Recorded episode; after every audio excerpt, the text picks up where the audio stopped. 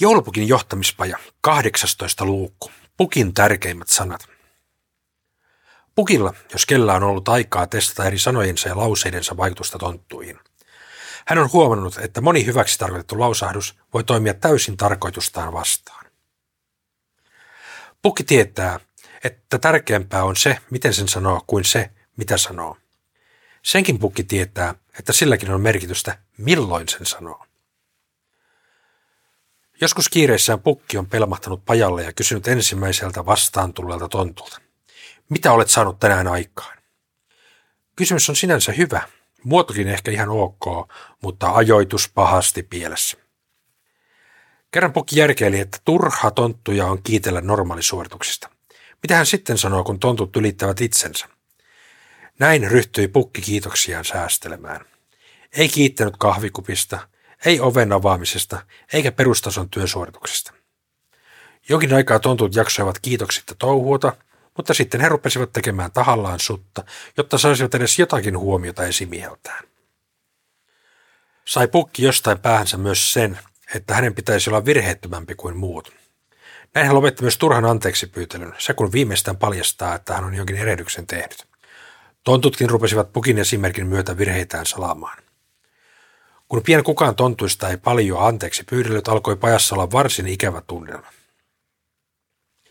Monenmoista retoriikkaa pukki on siis testaillut. Ja neljä kenelle tahansa johtajalle tärkeintä lausetta hän on omaan seinätaulunsa kirjannut. Näistä ensimmäinen kuuluu. Mitä kuuluu? Tämä on pukin jokaisen päivän tärkein lause, kun hän kohtaa kenet tahansa tontun. Tämä yksinkertainen kysymys, kun antaa vastaajalle mahdollisuuden vastata siihen juuri niin kuin hänellä tarve on. Kun yksi tonttu puhuu työasioista, voi toinen kertoa kotiasioistaan, kolmannen selittäessä harrastuksestaan. Se ei kuitenkaan riitä, että kysyy. Pitää myös kuunnella vastaus ja muistaa se, mikä kullekin tontulle tuntuu tärkeältä. Seuraavana päivänä voi sitten kysyä tarkemmin, mitä kuuluu sille eilen tontun kertomalle asialle. Näin pukki kykenee ymmärtämään, mikä kutakin tonttua eniten motivoi tai mikä tonttujen työssä hiertää. Toinen tärkeä lause on kiitos. Tätä ei pukki voi koskaan viljellä liikaa. Hän on huomannut, että eivät tontut kiitoksista rikki mene tai ylpisty. Niin pientä asiaa ei löydykään, että kiitosta ei voisi antaa. Kun tontut tottuvat kiitoksiin, he myös huomaavat, jos kiitokset joskus jäävät saamatta.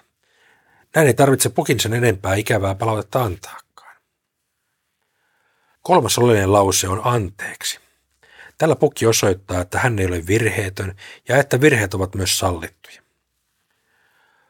Pukki on myös huomannut, että mitä nopeammin hän tunnustaa virheensä ja pyytää anteeksi, sitä nopeammin ja innokkaammin tontut ovat häntä kannustamassa. Neljäs, mutta ei vähäpätöisin asia on tervehtiminen. Joskus kiirehajamielisyydessä on pukilta jäänyt jonkun tontun tervehtiminen väliin, ja sitäkös vastaan spekulaatiot pajalla alkaneet. Tervehtimisen ei tarvitse olla maailmaa syleilevä, mutta kyllä toinen ihminen tai tonttu pitää huomata, mikäli hänet havaitsee. Pukin opetus. Älä koskaan ole niin kiireinen, että teidit tervehtiä ja kuunnella kuulumisia. Viljele kiitosta, äläkä epäröi pyytää anteeksi. Pukin viisi vinkkiä. Ensimmäinen. Keskity siihen, että kyselet ja kuuntelet kaikkien kuulumisia joka päivä, kun kohtaat ensimmäisen kerran. Siihen kulutetut muutaman kymmenen sekuntia tulevat moninkertaisesti takaisin päivän kuluessa. Toinen. Tervehdi kaikkia aina, pahinta vihamiestäsikin. On äärimmäisen lapsellista käytöstä jättää jotakuta tervehtimättä mistään syystä milloinkaan. Tuhoat tervehtimättömyydellesi vain oman arvovaltasi. Se, miten kohtelet kaikkein alempiarvoisia, määrittää sinun oman arvosi. Kolmas.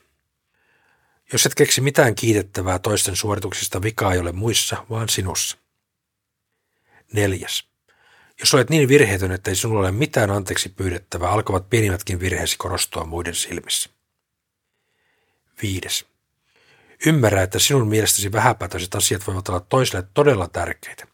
Opettele siis arvioimaan asioiden merkitystä toisten näkökulmasta.